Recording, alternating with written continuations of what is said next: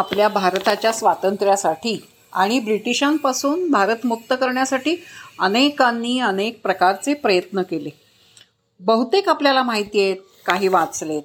त्यातलाच एक प्रसंग की एक छोटी गोष्ट तुम्हाला सांगते की काय करू शकतो माणूस आपला? आपण काय होतो शाळेमध्ये एक प्रार्थना किंवा प्रतिज्ञा म्हणतो बघा भारत माझा देश आहे सारे भारतीय माझे बांधव आहेत. माझ्या बांधवांवर प्रेम माझं प्रेम आहे आणि माझ्या भारतातील उच्च परंपरांचा मला अभिमान आहे. खरंच ही प्रतिज्ञा नुसती म्हणण्यासारखी आहे म्हणण्यासाठी आहे का आचरणासाठी आहे? विचार करा. खरंच माहिती आहेत आपल्याला आपल्या परंपरा? हे प्रतिज्ञेचा उल्लेख करून मी तुम्हाला ही कथा सांगते की इसवी सन एकोणीसशे अठ्ठावीसच्या आसपास महात्मा गांधीजींच्या स्वातंत्र्य चळवळीत त्यांची अत्य मना भरात आलेली होती. अशातच झालं असं की मिस कॅथरीन मेयो नावाची एक अमेरिकन विदुषी भारतामध्ये आली होती. त्याच काळामध्ये सायमन कमिशनच्या विरोधामध्ये देशामध्ये प्रचंड वातावरण तापलेलं होतं. तुम्हाला माहीत असेल सायमन परत जा सायमन परत जा नावाची चळवळही आपल्याकडे झाली. अशा या वातावरणामध्ये मेयो मॅडम भारतामध्ये जेमतेम तीन आठवडे राहिल्या होत्या. त्या अल्पकाळामध्ये भारताचं असं काय जवळून दर्शन त्यांना घडलं असेल? पण त्याने अमेरिकेत परत गेल्यावर अमेरिकेमध्ये गेल्यानंतर मदर इंडिया नावाचं एक पुस्तक लिहिलं. पंधरा दिवस घेतलेल्या अनुभवाच्या जोरावर केवळ काय कळणार भारत? त्यांनी त्या पुस्तकामध्ये काय लिहावं? भारत स्वातंत्र्य द्यायला नालायक देश आहे. हा देश अस्वच्छ आहे. सगळीकडे गटारं आहेत. गरिबी आहे. हा देश असंस्कृत आहे. वगैरे ताशेरे ओढले होते त्यांनी. आणि पुढे जाऊन त्यांनी भारतीय स्त्रियांच्या नीतिमत्तेवरही शिंतवडे उडवले होते. ब्रिटिश सरकार आणि कॅथरीन मिनो मेयो यांनी संगनमतानंच हे घडवून आणलं होतं. आणि अमेरिकेत भारताची बदनामी करायची हा त्याच्या पाठीमागे हेतू होता सरळ सरळ. हे सगळं जेव्हा सरे सरजुनी नायडूंना समजलं कारण पुस्तक रूपानं आलं ते तेव्हा त्या संतापल्या.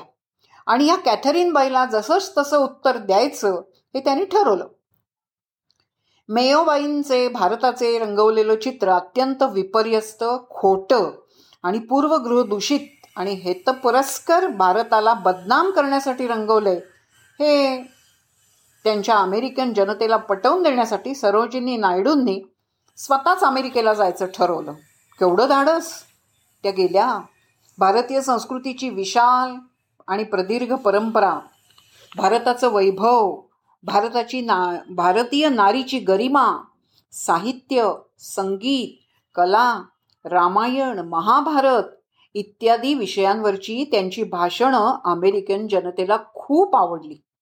त्यांच्या भाषणाचे वृत्तांत तिथल्या वृत्तपत्रामध्ये ठळकपणे छापले गेले आणि अमेरिकन मनातली भारताची प्रतिमा बदलून गेली. सरोजिनी नायडूंचं व्यक्तिमत्व एवढं प्रभावी होतं की त्यांच्याकडे पाहून भारतीय स्त्रीबद्दलचा आदर द्विगुणित होत गेला आणि होत असे. आणि गंमत म्हणजे आपल्या भाषणात त्यांनी एकदाही मेयोबाईचा उल्लेख केला नाही. कुणीतरी त्यांना विचारलं तुम्ही त्या कॅथरीन मेयो यांच्या काय यांच्या प्रश्नांना किंवा यांना उत्तर देण्यासाठी अमेरिकेत आलात का? तेव्हा त्या म्हणल्या कोण कॅथरीन? मी तर या बाईचं नाव प्रथमच ऐकते याला म्हणतात मुत्सद्देगिरी. कधी कधी अनिष्ट प्रवृत्तींना अनुल्लेखानच मारायचं असतं. नुसतं अनुल्लेखानं त्यांचं काय झालं? आणि दृष्टांत किंवा दुष्टांच्या दुष्टपणाकडे त्यांनी केलेल्या अपप्रचाराकडे कधी कधी संपूर्ण दुर्लक्ष करायचं. म्हणजे मग ते ठिकाणावर येतात. मुळामध्ये आपल्या भारतीय संस्कृतीचा नक्की आपल्याला अभिमान असायला हवा. आणि तो सार्थ आहे. कारण आपल्या भारतीय संस्कृतीची परंपरा इतकी जबरदस्त आहे. एका क्षेत्रात नाही आहे अनेक क्षेत्रांमध्ये ही परंपरा तिचा आलेख उंचावत जाणार आहे. नको का मला माझ्या देशाचा आणि माझा भारताचा अभिमान माझ्या नारीपणाचाही अभिमान?